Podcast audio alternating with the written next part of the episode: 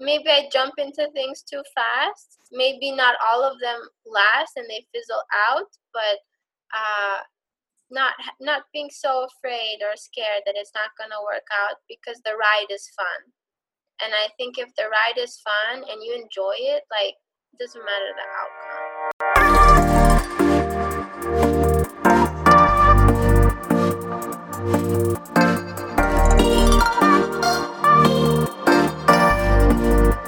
Hi, everyone. I'm here with my friend Lina. Uh, Lina is one of the most impressive people I've met in the last ten years. Every time I see her or talk to her or just see her updates on social media, there's always something grand and a new initiative and a new aspect of her life that she's thriving in.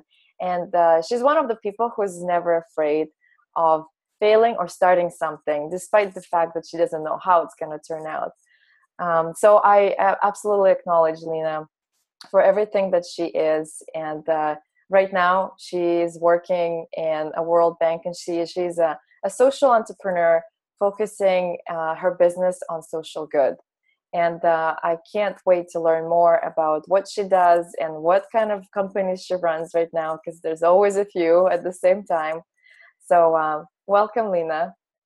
Oh, Maria, thank you so much for, for hosting me and for agreeing to this call.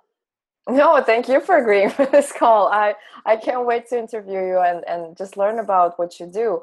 Maybe you can tell us in about your current uh, involvement in uh, World Bank and uh, some of your businesses that you're helping run. Yes.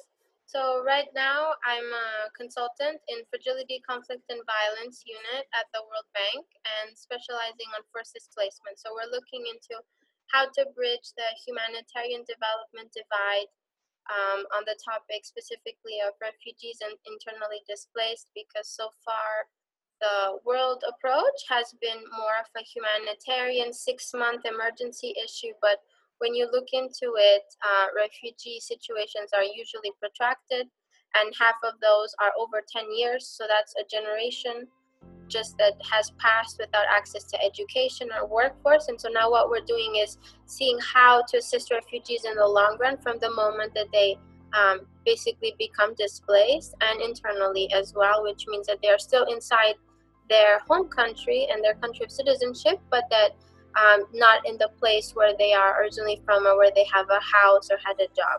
Mm-hmm. Um, so that's the World Bank um, side. And then this February, I uh, launched a social enterprise where basically we employ refugee women to make date-based sweets and spreads. And so the idea on the one hand is to show that refugee employment can actually be integrated into business models, specifically startup business models, hopefully be an example for other industries, not just the food industry. And on the other hand, rediscovering the joy of healthy eating, showing that just because it's a sugar-free or gluten, dairy-free cookie doesn't mean it has to taste like cardboard and then it's terrible. And that's really why people fall off the wagon when trying to eat healthy, is because their options don't taste nice or they're not as convenient. Whereas we sweeten everything with dates, and that's how we're able to actually have really delicious products that at the same time are super good for you. This is so cool. So how did you even come up with this idea? And who's helping you? Did you do this by yourself? I know that you, I remember your post on Facebook um, when everybody was out. It was February fourteenth, the Valentine's Day, and uh, everybody was going out on a date. You were in the office the whole night, and I remember your post. If you can share with us what it was and what were you doing? Yeah, I so February fourteenth, twenty eighteen, I had nothing better to do than file incorporation for Dafero, so I stayed home completing all the documentation. And yeah, my funny Facebook post was kind of, I said yes uh, to the date, uh, playing playing on those words and saying so something cool. We're in it for life, um, where basically yeah, I just I spent that whole night um, trying to get all the documentation in order, the bank account, Um, and and have the affair set up as a legal entity. And I don't remember exactly what I wrote in that post, but I do remember saying the, the plan was I said yes to the date, and I, I made a little picture and put like a dry date on a little plastic bicycle and like ride for life, something silly like that. Yeah, like, for a long ride. I, I, I love my dad jokes, so... No, that's great. So yeah, I uh, I'm really impressed with everything that you do, and uh, so yeah, what my question is still around: how did you come up with this idea, and uh, who was there with you when you actually decided to go ahead with it? So the idea came up because I had five kilos of dates that I had brought with me from a trip to Iran, and at that time I was supposed to go on a two-month diet with no processed foods, no gluten, dairy, everything. Um, because I had been traveling so much that I had massive stomach pain, so the gastroenterologist said, eliminate all of this. And I have a massive sweet tooth, and I love coffee, and coffee was also off the table. So basically, I could not eat or drink anything that I loved, and I just...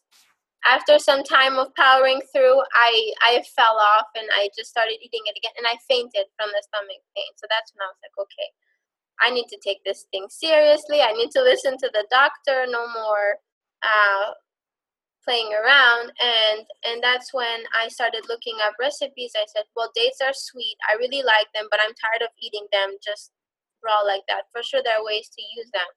And so I made this date brownie for myself that was gluten-free, no butter, nothing. It just had date, um, uh, the date spread that is basically now Dafero date spread, um, cocoa powder, and protein pea powder, which is something I use a lot. And my friends and colleagues finished it. And I was like, you guys, that was, I'm the one here who can't eat normal food. Um, and they're like, oh, we loved it, but like you put a lot of sugar and there it's quite buttery. And I said, actually, no, it has none of those ingredients. It's just made with this date spread. And so then I, but I don't, I don't really like cooking in the first place. And I'm definitely not patient to do things properly. And this, this was a twelve hour process to get this type of date spread. So I did some market research and I was like, I just want to buy it and, and get it over with. And every option that I found online, it was either really expensive, or they added preservatives and sugar, which are things that I was not allowed to eat in the first place. Right. And then one night, a roommate jokingly said, you know, Lina, you're all about refugee employment. What if you got refugee women to make date spread? And I, was, I told him, I was like, Austin, that's a great idea. Oh, my God. So he just came up for you with an idea. Yeah, and I had been thinking about a, different businesses, different scalable businesses uh, for for refugees, but I never mm-hmm. thought of like a consumer product because the food industry is not my background whatsoever, and it's never an industry that I thought I would actually go into. But and so that's how it started. It's just a couple of days later, made the website. Spent uh, actually it was the day after. Made the website. I had no name. I couldn't find a domain. I wanted to call it Food for Good, but the domain was already taken. So a couple weeks passed by, and I have like I bought some primitive equipment and uh, some dates, twenty-five pounds of dates, and, and I had a woman who really uh, was excited to work with me. How did you find her? So how, I have to, how, was your, yeah. how were you even pitching that, and what were you putting on the on the website? I, I'm just. I'm just ama- amazed right now. I don't even know how you start. On on the website, honestly, I just put exactly what we... That's the nice thing about it being a tangible product. It's really easy to explain. Three ingredients, dates, water, citric acid, which is basically like just saying there's just dates in it. Mm-hmm. Um, made by refugee women, as a so showing that it's it's all about sustainable employment, mm-hmm. healthy product, and that's... That's literally, it was the most simple website, the most like clear. I, I posted like, oh, we'll be posting a couple recipes coming up.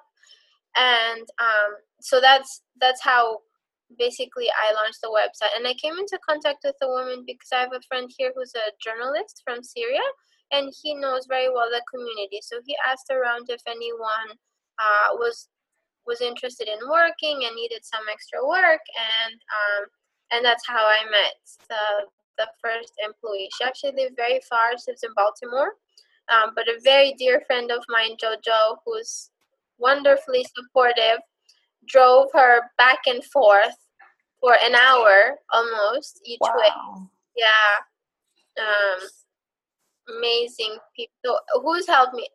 Who hasn't helped me along the way? Like my poor roommates that we had to do like basically aren't we? me R and D testing in the kitchen to find out like thirty different types of spreads, and then using their friends during house parties as taste testers. um, being patient with the kitchen being a mess. There's date spread on our ceiling somehow. I have no idea sure how we got it. So I'm sure they don't mind all of the dates because they get to participate and eat all of that. And see the yeah, so they're they're really. They're, they're kept well fed and they arrived with, with dates. Um, my my mom and my brother were here this summer and they really helped. So now we started to do festivals, so actually participating in festivals, farmers markets, uh, to do direct sales, um, which basically helps uh, people engage with the product because it's something new. The U S market is not used to date spread. Most people have no clue what it is. They ask me, how do I use it? What what to do with it? But the important thing is that they taste it that first time. Yeah. And honestly, eight out of ten people who taste it really love it. Mm-hmm. And for me, that was really interesting insight because I thought it would be more of a niche product, only people who are maybe familiar to international products or have been to the Middle East, and actually seeing that it appeals to that. To basically the general public, right? That for me was that some of like the greatest insight, and really showed that there's a way that we can push forward this healthy eating movement while integrating new flavors. That's so cool. I, I and I'm really admiring, especially the the fact that you're actually not just doing it by yourself, or like it, it's easy just to say, you know, you can employ the, these women and then just sell it maybe. But this was actually the very fact. Like this, this is a part of your company. It's it's who is making it, and um, and you're doing it as a promoting um, this like social good. You know, I I absolutely admire that. That's so cool. That's why it started. Honestly, like that's I wrote my thesis on uh, here at Georgetown University on company interventions for refugee employment. That's very aligned with the work I was doing at the World Bank. Like all of my prior experience and work was using business as a tool for social good, but more on a theoretical level or like a large project base, never specific company. Mm-hmm. And so the whole idea of Dafero and everything started like, okay, it's like, it started initially as like a small project. Okay, let's just give a couple extra um, hours and some extra income to Safa. Yeah. Our first employee, so she can make it and keep it small and, and just see. And that's literally why the company started. And then actually seeing the the customer side where they started to really love the product, really, mm-hmm. really show that there's a much bigger market.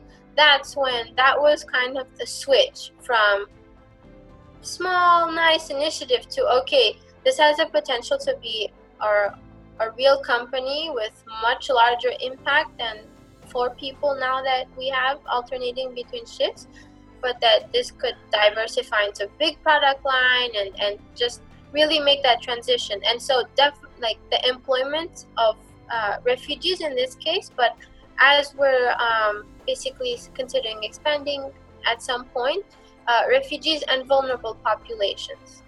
Yeah. Um, former trafficking victims, which are usually women and girls, um, those who come from abusive families. So really integrating and, and taking in workforce that has so much untapped potential, but is just left at the sidelines. That's that's the core of the business. That's why it started. Mm-hmm. So yeah, and I, I remember from beginning when we met, and actually funny story of how we met is uh, we were both going to um, Electro Dash. That was a, a five K sort of marathon, um, and, and with neon lights and music. And um, we were both on the bus, and I saw her wearing really colored uh, pants. And so I immediately knew that she's going to the same place. Uh, so we started talking, and then we didn't really know where we're going. So we just got off one of the bus stations and um, walked from there. We realized that we're actually not in the right spot, and we just uh, decided to walk toward, uh, toward that place together. And so um, as we're walking, we just connected on a, a number of things. And uh, I remember just from that moment, you were telling me about some other um, initiative that you had uh, as part of the U B C uh, program. Is you created um, a company, and that um, was actually bridging the gap between the different cultures. So maybe you could tell us a little bit about that. Yeah. So Breaking Barrier was uh, a nonprofit initiative aimed at eliminating religious and um, racial racism against Islam in the Middle East. And it came out of a trip, a research trip that I had during my last year of undergrad at U B C, uh, where I went to the U A E, Oman, and Pakistan. And I was researching the influence of Islam on, on women, institutions, culture, science. And when I was preparing for that trip, I received so much resistance towards going there. A lot of misconceptions, a lot of racism, and I thought, how is this possible in such an international setting as U B C, where something like sixty percent of the student body uh, isn't even, is foreign born? Mm-hmm. How is it possible? And imagine what's happening outside. And so I started to correlate that similar messaging that they were um, telling me with media influence bias. And so that's what Breaking Barriers, when I came back from the Middle East, was was doing. We would put in touch every two weeks. Uh, I ran a webinar on different topics, such as the influence of Islam on women and science, and then we had art and banking. And each session had three very diverse people. For example, the, the banking session had one um, Timur Kuran. He's one of the most influential scholars in the U S on Islamic banking, based out of Duke University. And his thesis is that it's just a normal form of banking, there's just renaming. And then there was the vice president of Mizan Bank, which is the biggest Islamic bank in Pakistan. And the third one was a consultant, uh, a banking consultant in the U K, which was starting to notice that more and more clients wanted this type of service. And so what I was trying to do is basically bring in three very diverse people on the same topic so they can give their opinion, and then the public can form their own opinion instead of having, okay, Islamic banking means that uh, we're financing terrorists, which right. If you look at Fox News, that's basically mm-hmm. the hype when when they, they say that a new bank opens some sort of branch. And this the idea was that the public can be informed if they're offered diverse opinions. And so that's what we we ran, and it was such a great experience, and I got to basically teach this model uh, to other universities, pass it on to U B C. Um, it's why I'm part of an international youth organization called A C W A, a common word among the youth, which is a wonderful organization where youth focus on interreligious and intercultural projects, and they run two projects every six months to run an impact in their communities. And um, so that's basically, I passed on that model to these groups and the universities, and so they can run their own Breaking Barrier sessions and basically break through the barriers that the media makes money off of building. Yeah, so not only you started something as a student, and then you graduated, and then you still maybe were running it, but after that, you just left this legacy.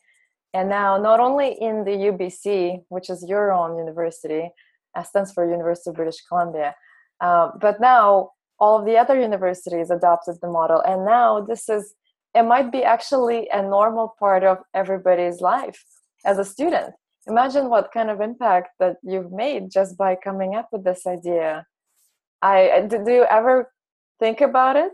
you know, do, do people tell you about how much influence you actually made?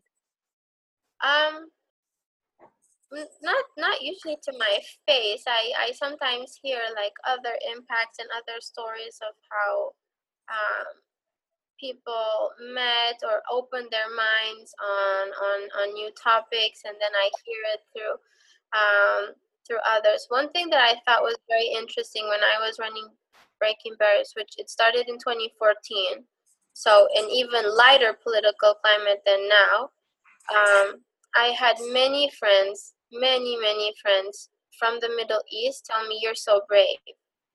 And I had never thought of that before in my life, and that was never something, like, never a concern that came up to me um, when I was at U B C. You know, Vancouver is such a safe environment, and, and you can walk at four a m and you're usually fine. You still have to be careful from the raccoons, but it, it, it's, the most such, danger.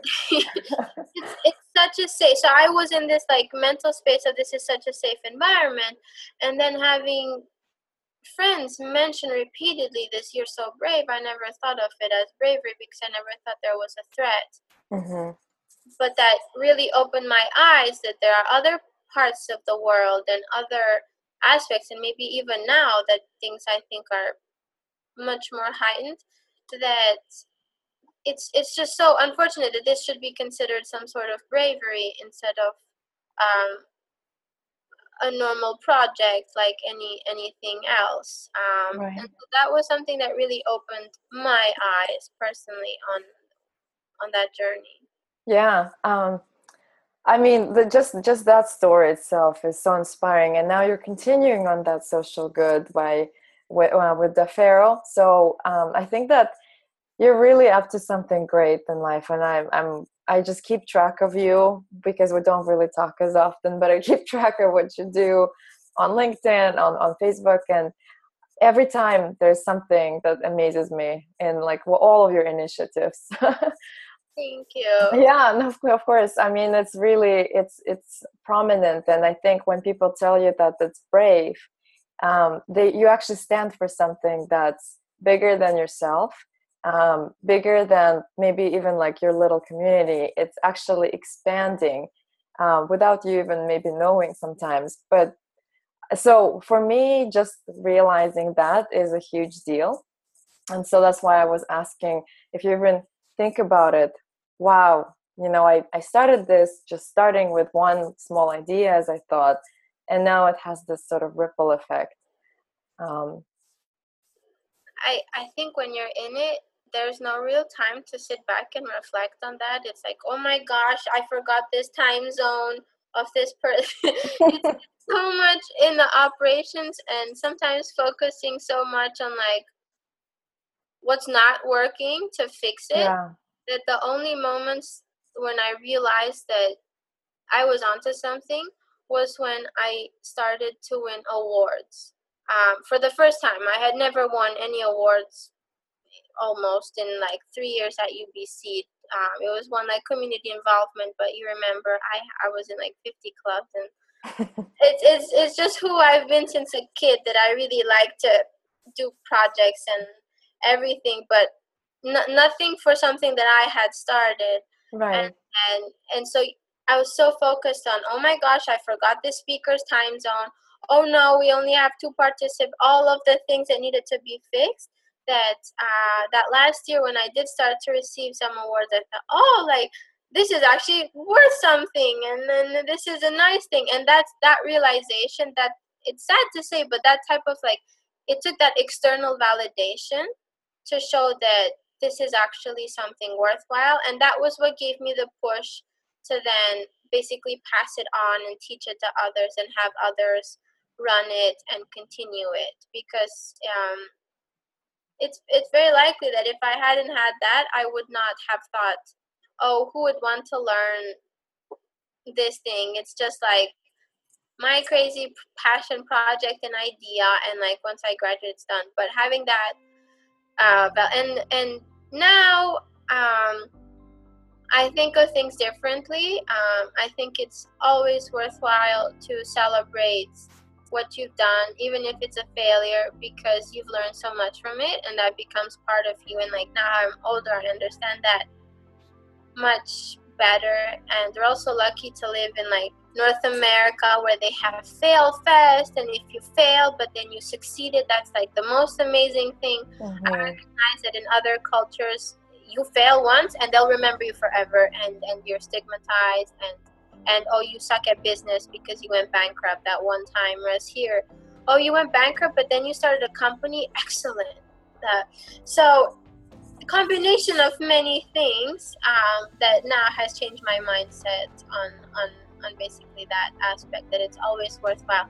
I mean, I, I knew I don't even like cooking, and I knew nothing about the food industry, and now I have a consumer packaged goods company. Like, I would have never thought that. But it's kind of that thing of being a little bit crazy and not understanding the risks, and I think that really represents like how we met. I had no friends who wanted to go to that run. They thought it was dumb to run under the Vancouver rain with lights, and I don't even run. I've never run in my life, but I thought, no, that's a great idea, and I wore a pink wig. I went like all out at something I had no idea about. Pink wig, bright orange pants, that's how you recognize I think so. this, is a, this crazy person, that's the only place she can be going.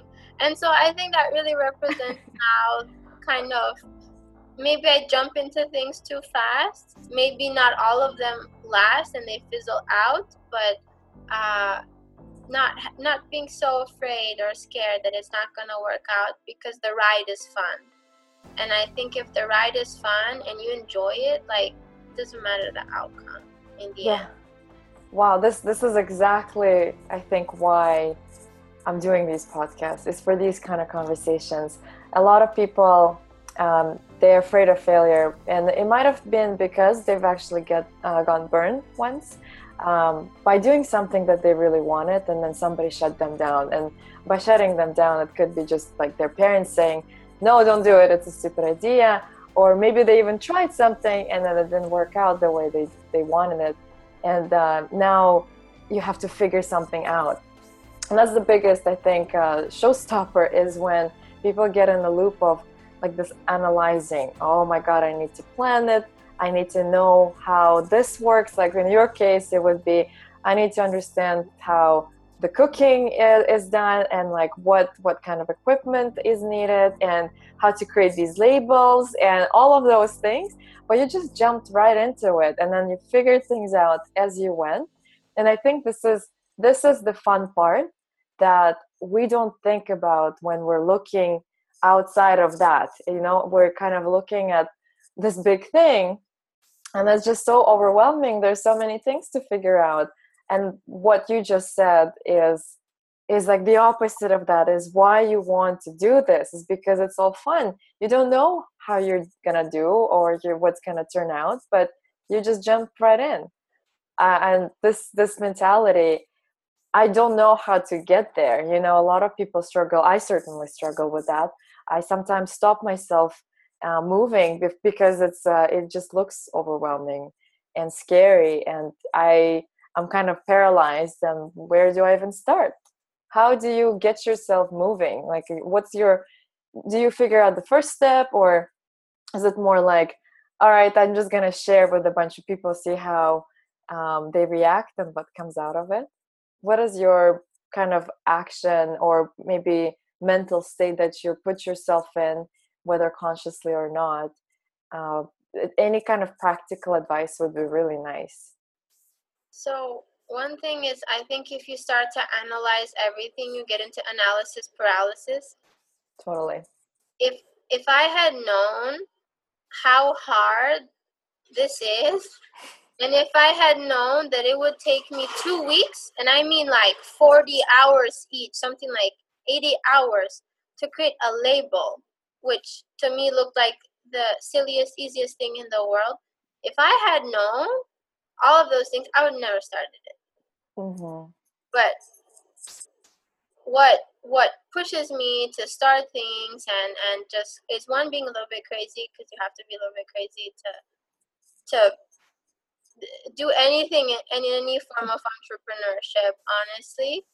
And and two, and really, so I love the product. I I I my idea was, okay, even if I end up with fifty unsold jars of this date spread, I can eat it, so no big deal. I love it anyways. If people don't like it, it's fine.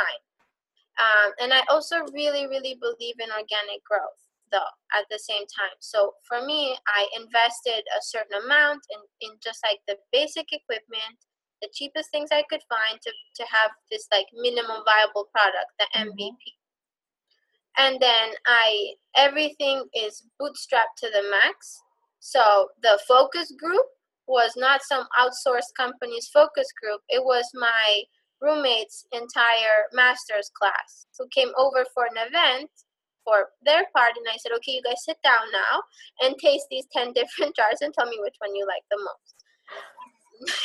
so so really being very creative about that bootstrapping and being willing, and I think three, being really humble, because I thought I was this, like, master of refugee employment and private sector, master because it's my master's thesis and and it's my work and all of this. And then in real life, you you learn that you don't know one, you know, like one percent of one percent of what you had to know. And being really humble and honestly, like, staying at the farmer's market with, like, a tiny table because you don't have a stand, because you didn't want to invest in pretty things before knowing it worked.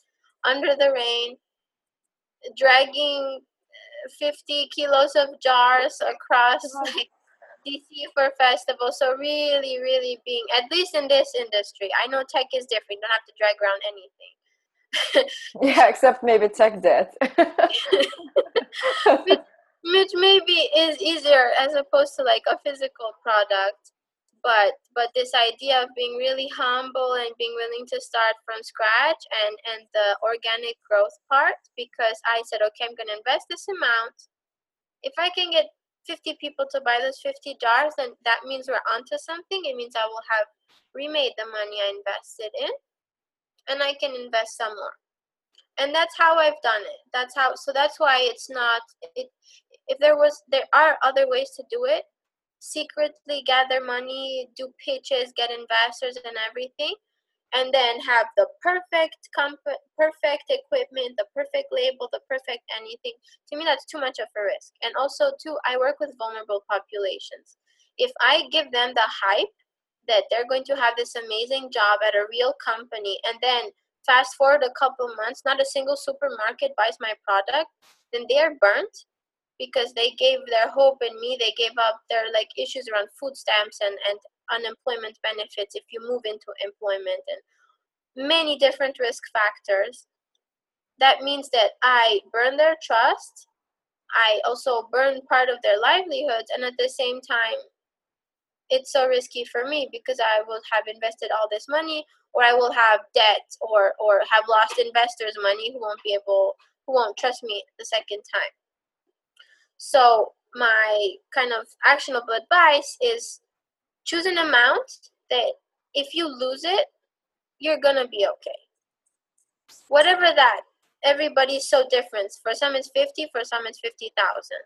But choose that amount and think creatively. And really small, if you saw our first label, it sucked. I printed it at home with my own printer.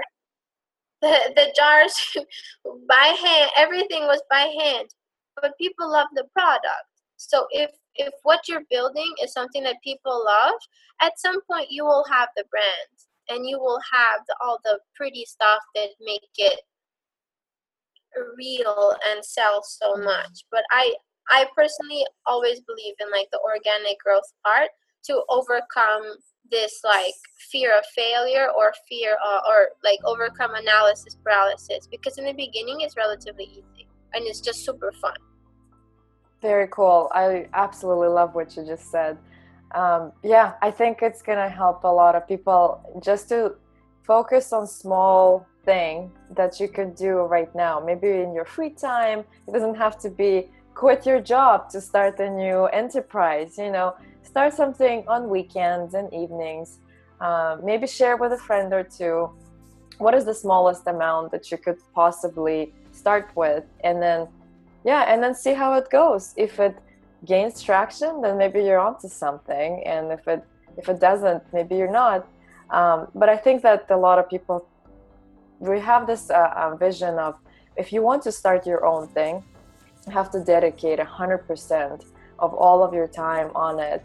And then they get disappointed because if it doesn't work out, then it means they not only quit their job and, and um, got out of their stability, and now they're maybe even incurring some debt um, or just burning through their savings account. And now, not only that, but their idea and all, all of the hopes and dreams got sort of crushed. Um, yeah, so I think what you just said is uh, figure out your M V P, don't make the hype out of it, see how it grows organically. And if it gets there, if there is the right demand, if it's the right product, and people like it, then it will just get into this big thing that you always wanted, but it will get there organically. And if it doesn't, then maybe it's just not something you should pursue at this time. Um, but yeah. Because sometimes you have a great like core idea or product, but people don't want it how you've given it to them, but they still want some version of that. And so being lean and flexible means that you can pivot and you haven't invested everything that you you want, uh, you have into it, but you're able to switch around. And also do not quit your job before you're profitable. That's just my personal opinion coming from like very risk averse region and a family of scientists and everything who are not into entrepreneurship and private sector and all these risk stuff. But in general, like Maslow's hierarchy of needs, if you are not mentally calm and know that your rent, your food, uh, your maybe family's necessities are covered, you're not going to be the best business person or an entrepreneur you can be. And I think to the ones who really shine and really succeed are the ones who are in that mental space to do that. And so I really think that like you should not quit your job or or burn more savings than you can afford to lose. Really that like long-term loss, because mentally it's exhausting to um, have a company that's maybe not profitable and then a life that you you also are, are bootstrapping. It's really hard. And and the ones who succeed, I mean, I know they're really wonderful stories. I know Elon Musk slept on the floor in his office space and everything, but honestly, how many Elon Musks exist? Right. Uh, very, very few. And and those are the people who are willing to give up everything. And I think you have to, everyone's different, but like also do an analysis. Like, are you willing to give up everything? Your health, a, a family, a life, um, for it, right. And burn yourself out so that yeah that you're not even you're not even enjoying it anymore. It's just yeah. all about the results. Yeah yeah I think I think that's uh, that's a really good point, because a lot of people say that, well, if you're not invested one hundred percent, how can someone else you know really believe in your idea? And what you just said is uh, like being risk averse is uh, it doesn't equal you cannot be entrepreneur. And for a long time, I kind of used that as an excuse that, you know, I like I'm always on a visa of some sorts in, in different countries, that I'm I'm not from here. I don't have the family support. In fact, I need to support my family, and uh, I cannot really rely on someone else, because if I fail or if I fall, I'm not sure if I can really um, rely on someone else to really pick me up.